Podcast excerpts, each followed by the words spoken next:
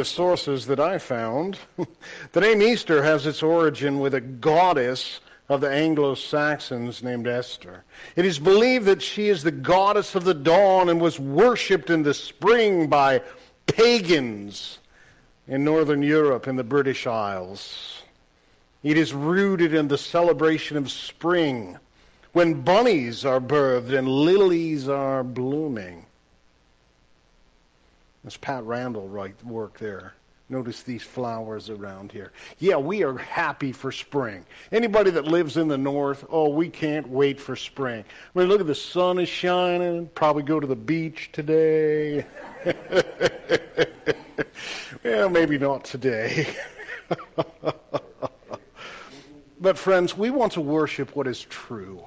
We want to honor God. Yeah, it's fun to lay out the eggs with the candies in them and watch the kids roll around running after all their little prizes. But let's teach the truth and let's focus there. Let's live there. You see, the truth is that Jesus died on the cross. I mean, that is historical fact. And you and I, we know why. He wasn't a victim. He was a sacrifice. He died on the cross for our sin, on our behalf, in our place. The wrath of God that you and I deserve because of our sin was placed upon him.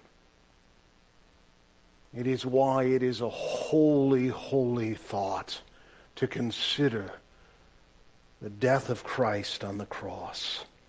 That's why they call him Savior. He saved us from the penalty of sin. And we make much of the, I mean, look, we've got, we, we put a cross up here in the church. We, you know, we've got a bit of a tomb there, but typically when you come in, boy, we make much of the cross. I have yet to see a lady wearing a necklace with a tomb on it, you know? We tend to overlook the resurrection. And it's, it's, it's certainly easy to see how Easter could sneak in and take up our attention. Because frankly, we know very little about it. We know that it happened. But what is missing from our understanding is why it is so critical that Jesus rose from the dead. I mean, as, as a kid, I thought Resurrection Sunday was about, yay, Jesus, he did it. Wow, good on him. Let's celebrate. I had no idea. But today we're going to make this all nice and crispy clear here in chapter 15 of 1 Corinthians. And what we're going to see is three reasons why the resurrection of Jesus Christ is not only essential that we understand and celebrate, but why it is critical in our lives. The first we will find in verses 1 through 11, we see that the resurrection of Jesus is, an essential part of the gospel. It is an essential part of the gospel. Friends, we can't skip this stuff over. We like to, again, you know, we think, you know, there were days when, when, when I thought the gospel was Jesus died for our sin. I mean, that, and that is some really good news, which is what the word gospel means. It is some really good news that Jesus died in our place. But, friends, there is more. Now, I want you to notice here in verse 1 here, the, the Apostle Paul writing to this church in Corinth. And he says here in verse 1 Now I would remind you, brothers, of the gospel I preached to you. So, this, this is the gospel that the Apostle Paul preached. It is the gospel also that this church received, thus, they are a church. See, a church is made up of people who have put their faith in Jesus Christ, who died for their sin and rose from the dead. It is the gospel, my friends, not only in which they stand, but verse 2 and by which you are being saved. Now, that's an interesting expression that is not often used in the church. And I want to see what we can do to update our thinking and what it means to be saved here. Notice that what, what Paul says, and he says, uh, I want to remind you the gospel that I preach, which you received, in which you stand. In other words, they hold firm to this truth. and by which you are being saved. You see, salvation seems to be a process in this regard. The moment you put your faith in Jesus Christ, based on the work of Christ in dying on the cross for our sin and rising from the dead, we are forgiven of our sin. We are we find pardon from God's wrath that we deserve. So we're saved from the penalty of sin. So that's past tense. The moment you trust Christ, you're forgiven from the penalty of sin. But it is a process. Even now, as, as a follower of Jesus Christ, the work of the Spirit of God in our life is saving us from the power of sin in our life, in which we are learning to say no to temptation in which we are recognizing the flesh at work in our life, craving for more. Give me, give me, give me, give me. I want to go first. Get out of my way. Friends, that is the voice of sin. And so we're being saved from the power of sin in our life. And one day, one day when our salvation is complete, my friends, we will be saved from the very presence of sin. That, my friends, is eternity with Jesus. Some call it heaven, including the scriptures.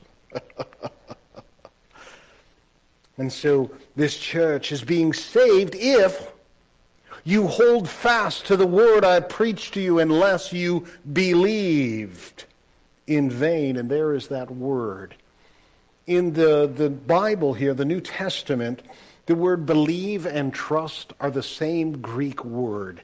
One is a verb, one is a noun. And you see here, my friends, that Paul preached this gospel. The church received the gospel. And by the g- belief in the gospel, they are being saved. And then Paul does for us what we so desperately need. He gives us a clearly defined gospel. Notice with me, if you will, in verse 3, where Paul says, I deliver to you as of first importance. This is the primary message, my friends. If you're going to talk to anybody about anything, this is the message I hope is on your lips. For I deliver to you as of first importance what I received. Paul did not make up this message.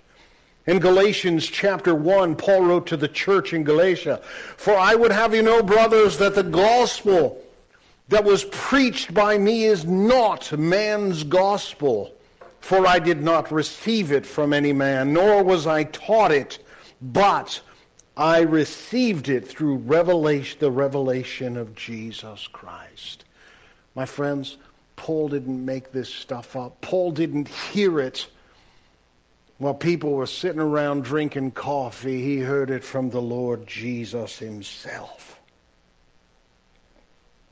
And so, in this clearly defined gospel, we know what the source is divine revelation. And then here it is, my friends. Paul lays out for us the substance of the gospel. Notice carefully here, my friends, that Paul says that Christ died for our sins. Now, we just talked about that and what a primary event this is. This is good news. Why is it good news? Because if Jesus didn't die for your sin, you will die for your sin. And what is death? Death is eternal separation from God separation from his goodness, his kindness, his compassion, his love, his joy, all of the things that we say life is worth living for. Christ died for our sin on behalf of us in our place. And then you will notice he references that's exactly what the Old Testament said would happen. He says, in accordance with the Scripture, Christ died for our sin just as the Old Testament said. Where did it say that? In Isaiah chapter 53, if you would like to look there with me, I encourage you. In Isaiah 53, the prophet says of Jesus, He was despised and rejected by men, a man of sorrows, acquainted with grief, and as one from whom men hide their faces. He was despised, and we esteemed him not. Surely he has borne our griefs and carried our sorrows, yet we esteemed him stricken, smitten by God, and afflicted. But he was pierced for our transgressions. He was crushed for our iniquities, and upon him was the chastisement that brought us peace. And with his wounds we are healed. All we like sheep have gone astray, and we have turned every one to his own way, and the Lord has laid on him the iniquity of us all. Christ died for our sin, just as the Old Testament said he would. And then here in verse 4, we see evidence of his death. You say, what is the evidence of his death? Well, he was buried. I mean, that's what it says here in verse 4, that he was buried. Now, how is that evidence of his death? Well, my friends, I want to let you into a very, very important truth. We don't bury live people. And we shouldn't. I want you to talk about that at home today, okay? Christ died for our sin and he was buried because he was dead. The people who wanted him dead made sure that he was dead before they put him in that tomb. And so we see that the Old Testament said that Christ would die for our sin. It is evidence of the fact that he was buried. And then you will notice the second part of the gospel that Paul lays out. First and foremost is that Christ died for our sin. The second part here laid out in verse 4. And that he was raised on the third day. Raised, what do we mean by that? Talking about resurrection here, friends. He rose from the dead. He was raised on the third day. And here's that phrase again in accordance with the scriptures. Now, specifically, I believe Paul is referencing Psalm 16:10. For you will not abandon my soul to Sheol, the grave, or let your Holy One see corruption. Now, why do I think that he was referencing that? Well, Psalm 16:10 was quoted by Peter in Acts chapter 2, and the Apostle Paul in Acts chapter 13 as a reference to the resurrection of Jesus the Old Testament said not only would he die for our sin, but that he would rise from the dead. Christ was raised just as the Old Testament said. And then Paul does exactly what he did for the first statement of Christ dying for our sin, giving us evidence that he died for our sin. He, he was buried. But what's the evidence of his resurrection? We'll take a look here in verse 5. And Paul says, You know how we know he rose from the dead? He appeared. The fact that he appeared to numerous people after he had died. He appeared to Cephas, that's Peter, then to the twelve, and he appeared to more than 500 believers at one time, most of whom, Paul says, are still alive. You could go talk to those people and say, Tell me, what did you see? And they would say, The resurrected Christ. Verse 7 Then he appeared to James, then to all the apostles. And here Paul says, Last of all, as to one untimely born, he appeared to me also to me, for I am the least of the apostles, unworthy to be called an apostle because I persecuted the church of God. But by the grace of God, I am what I am, and this grace toward me was not in vain. On the contrary, I worked harder than any of them, though it was not I, but the grace of God that is within me. And so, my friends, what we see here is a gospel that Paul preached. It is a gospel that the church received. It is a gospel by which we are being saved. And a gospel clearly defined. Ten words, my friends. The good news is this Christ died for our sin and rose from the dead. Now, in your mind, you might be thinking, well, I, I, get the whole cross thing and how that's good news. You know, he died in my place, took the wrath of God upon himself that I deserve. I mean, that's pretty great news. I mean, good news seems what a, maybe a bit of an understatement. But uh, what about the resurrection? I mean, why does that matter? I mean, why is that such good news? I mean, good news for Jesus, of course. But how does that affect me? Well, my friends, I'm awfully glad you asked that question. because as we approach here in verse uh, 12, we discover that if Christ had not risen from the dead, there would be no good news. If Christ is not risen from the dead, there is no good news. You say, what do you mean about that? Well, I'm, again, Paul lays that out here. Notice verse 13. Bad news in regards to Jesus. In other words, if Christ is not risen, then Christ is not risen. But if there is no resurrection of the dead, then not even Christ has been raised. And if Christ has not been raised, then our preaching is in vain. Friends, just go home. Get that ham in the oven and those German potato salad. Anybody making German potato salad? Raise your hand so I can get your address later on here.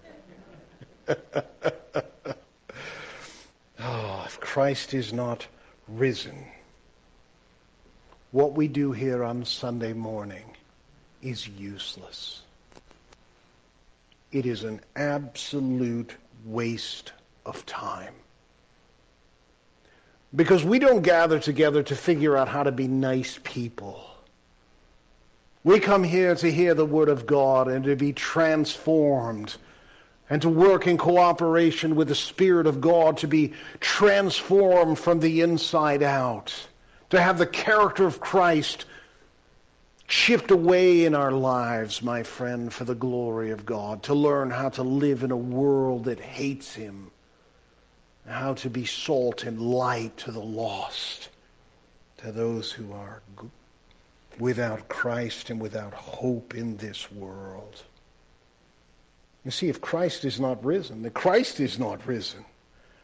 If Christ is not risen, the gospel being preached is useless. And if Christ is not risen, our trust in God is useless. That's what he says. And your faith is in vain. Well, I'm glad that you've heard the word of God, that you accepted it as true, and you are depending wholly on Him to forgive your sin and to give you eternal life. You see how significant this is, my friends? If Christ is not risen, what's left? Bad news in regards to Christ and bad news with regards to you and I. Notice verse 17. If Christ is not risen, hear me, we are still in our sin. You are still in desperate need of the forgiveness of God. That is how critical the resurrection truly is. Now, in Romans chapter 4 and verse 24, I think we have this up on the screen. I'm hoping we do. I put it up last night. Look at there. There's some good hope. Notice here what Paul says in the book of Romans. He says, God will credit righteousness. Now let's pause right there and consider that phrase. credit righteousness. You and I have no inherent righteousness. We came into this world with a sin nature, and we demonstrated it in our sinfulness, in the thoughts of our mind and the actions of our mouth and our hands and our feet. And you and I, what we need is to have righteous standing before God. How's that possible? Well, you may have heard about it. Christ died for our sin and rose from the dead. God will credit righteousness for us who believe in him. See, the issue is faith. And we're not talking about Disney, just believe and it'll happen. We're talking about accepting this is true and resting your whole weight upon it. It's going all in at the table, my friends. That's what we talk about when we talk about faith. So God will credit righteousness for us who believe in him who raised Jesus our Lord from the dead. And then you will notice carefully this, ver- this section, verse 25. He was delivered over to death for our sins. He died for our sins, my friend. But notice carefully this and was raised to life for our justification. And justification and righteousness are very closely related here, my friends. Righteousness is the standing that you and I need before God in order to be accepted into his presence, into his heaven. And justification, that last word, justification is the declaring of a person to be just or righteous. And we are declared righteous by faith. If you've read the book of Genesis lately, you may recall Abraham. The scripture says that Abraham believed God. See, there's that word faith and believe. He believed God, and it was accounted to him as righteousness. The righteousness of Christ gets put in your account. And when God sees you, he sees the righteousness of Christ. Simply by faith. That's some big, heavy theology there, my friends, but it is essential that we understand the faith that we hold on to. So if Christ is not risen, my friends, our trust in God is worthless, and gospel preachers, according to verse 15, are a bunch of liars. And according to verse 17, if Christ is not risen, we're still in our sin. In verse 18, if Christ is not risen, then those who have fallen asleep, that's a nice way to say have died. In other words, those who have fallen asleep in Christ, these are people who put their faith in Jesus Christ and have passed. And if I asked, uh, do you know anyone who has put their faith in Jesus and has died? You might raise your hand. I know plenty of them. And what will become of them? We are hoping for a reunion. We are longing because we know the Word of God teaches that there will be a day that the dead in Christ will rise first, that we who are alive and remain will be gathered together with them. It's 1 Thessalonians chapter 4, verses 13 to 18, my friends. But if Christ is not risen, my friends, if Christ is not risen, they're just dead. if Christ is not risen. Departed saints have perished. There is no reunion. There is no hope of seeing those people ever again, let alone seeing Jesus. You see how significant the resurrection is here, my friends? And finally, Paul says here in verse 19, if Christ is not risen, we are the most miserable creatures of all. Look at verse 19. If in Christ we have hope in this life only, we are of all people most to be pitied. Because Christ's resurrection, according to verses 20 and 22, is the first among many. But in fact, Christ has been raised from the dead. He is the first fruits of those who have fallen asleep. For as by a man came death, by a man has come also the resurrection of, de- of the dead. Because Christ is risen, those who die in Christ will be raised anew with a new glorified body. And Oh, what a reunion we will have, my friends. He is the first among many. For as in Adam all die, but also in Christ shall all be made alive. Some resurrected to life, and others resurrected to stand before the judgment seat. Great white throne judgment and every person there, the list will be checked of those who have put their faith in Jesus. And if you ain't on the list, my friends, it is an eternity in hell for you. Because Christ is risen, my friends. He is the first among many. And because Christ is risen, those who have died in Christ indeed will be raised Verse 23, but each in his own order, Christ the firstfruits, then at his coming, those who belong to Christ. And because Christ is risen, verse 24, death will ultimately be defeated.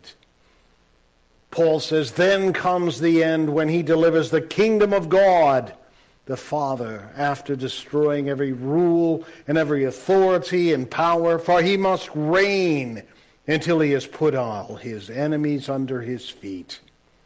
And the last enemy to be destroyed is death.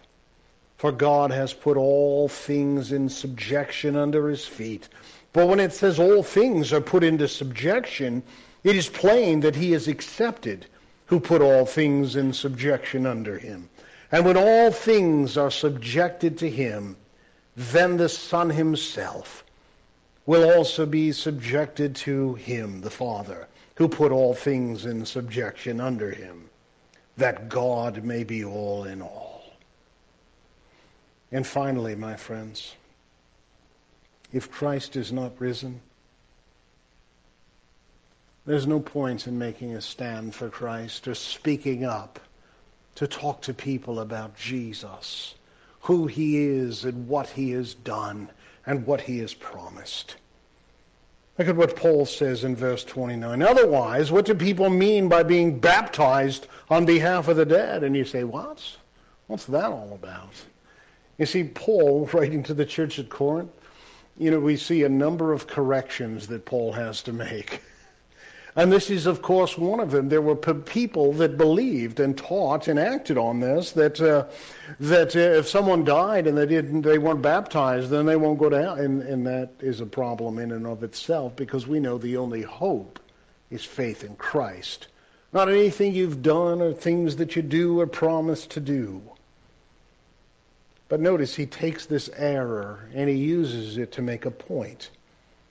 He says, otherwise, what do people mean by baptized, um, by being baptized on behalf of the dead? If the dead are not raised at all, why are people baptized on their behalf?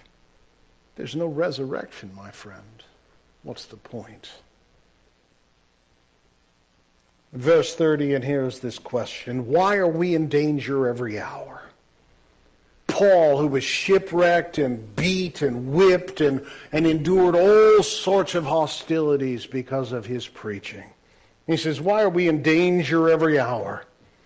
I protest, brothers, by my pride in you which I have in Christ our Lord. I die every day, but what do I gain if, humanly speaking, I fought with beasts in Ephesus? There's no resurrection. There's just no point just go home and watch cartoons, my friends. And then he ends with this statement If the dead are not raised, let us eat and drink, for tomorrow we die. That is most certainly the thought of someone who has no hope. So, what have we garnered here this morning? What is it that we have learned? What have we taken from the Word of God? Without the resurrection of Christ, there is no hope.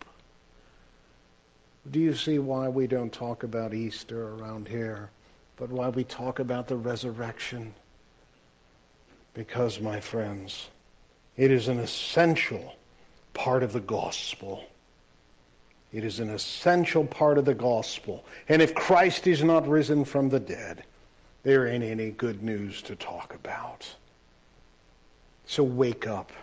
Notice in verse 33, Paul gives some clear instruction. He says, Wake up, do not be deceived. Bad company ruins good morals. You know it's true. And you've been on both ends of that, haven't you? He says here in verse 34, Wake up from your drunken stupor, as is right. What does it mean to wake up? It means pay attention to what's going on. And then he says, Clean up and don't go on sinning. Clean up your life. I'll tell you what, I just got a haircut. Uh, thank you. Yes, it does look nice, doesn't it? It's very nice of you to say. And uh, our, our hairstylist, Melanie, um, came to our house to do it. Now, typically, we would go to this location, but, uh, and guess what? The person cutting our hair is coming. We are clean in the house. and you say, why? They're just going to cut your hair. Friends, if you clean your house for a neighbor, for a friend, the Lord Jesus is coming back. Why don't you clean your life up, huh? Let's clean it up. And lastly, notice what Paul says here, the end of verse 34. He says, For some have no knowledge of God. There are people that you know that have no idea what the gospel is, nor do they know why it's good news to begin with. And they struggle with their sin and they see how it destroys relationships good opportunities, my friends, and they don't know what to do with it. And there you sit with the answer that Christ died for our sin and he rose from the dead. And because of that, we have hope. We have purpose. And we have life that will last forever. Paul says, For some have no knowledge of God. And I say this to your shame. And I'll tell you, friends, hey, I love you, and you know this. But if you're not talking to people about Jesus, shame on you. It is a thirsty, thirsty world out there. And you've got gallons by the lake full of truth and hope. Go tell someone. Go make it known.